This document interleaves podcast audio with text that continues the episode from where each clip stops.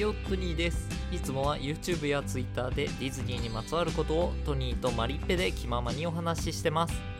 ということで今回は第5話皆さんの一日が少しでも楽しく幸せになるように話していこうと思います。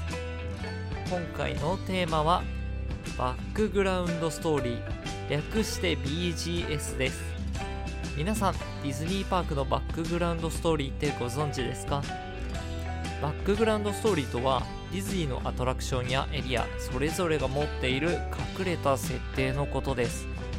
例えばター・オブ・テラーはハイタワー3世が建てたものですね。これはアトラクション内でも語られるの語られるので知っている人も多いのですがこういったアトラクションが持ったストーリーのことをバックグラウンドストーリーって言うんですよ。ディズニーの目に入るもの全てにこのバックグラウンドストーリーがあり意味がある。と言っても過言がないくらいストーリーに溢れているのがディズニーのパークです。バックグラウンドストーリーは公式ホームページであったりキャストさんに聞いてみたり時には自分で発見してみたりといろいろなところから情報を集めることで知ることができます。簡単には手に入らないバックグラウンドストーリーですが知れば知るほどよりパークで過ごす時間がとても楽しいものになりますよ。待っている列にだってストーリーは隠れているのですから。そんなお話をしているうちにアトラクション乗り場はほらすぐそこです。え？何かストーリーを教えてくれだって？それでは一つ2019年7月に登場した新アトラクションソアリン。皆さんはもう乗りましたか？1年以上経った今でも大人気のアトラクション。オープン当初はファストパスが開園10分以内になくなることも多々ありました。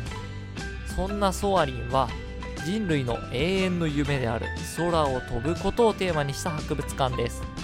そこでは現在飛行の研究に情熱を注ぎ未来を夢見て努力し続けた女性カメリア・ファルコの人生を振り返る生誕100周年特別展が開催されています。彼女のお父さんはこの博物館の初代館長です。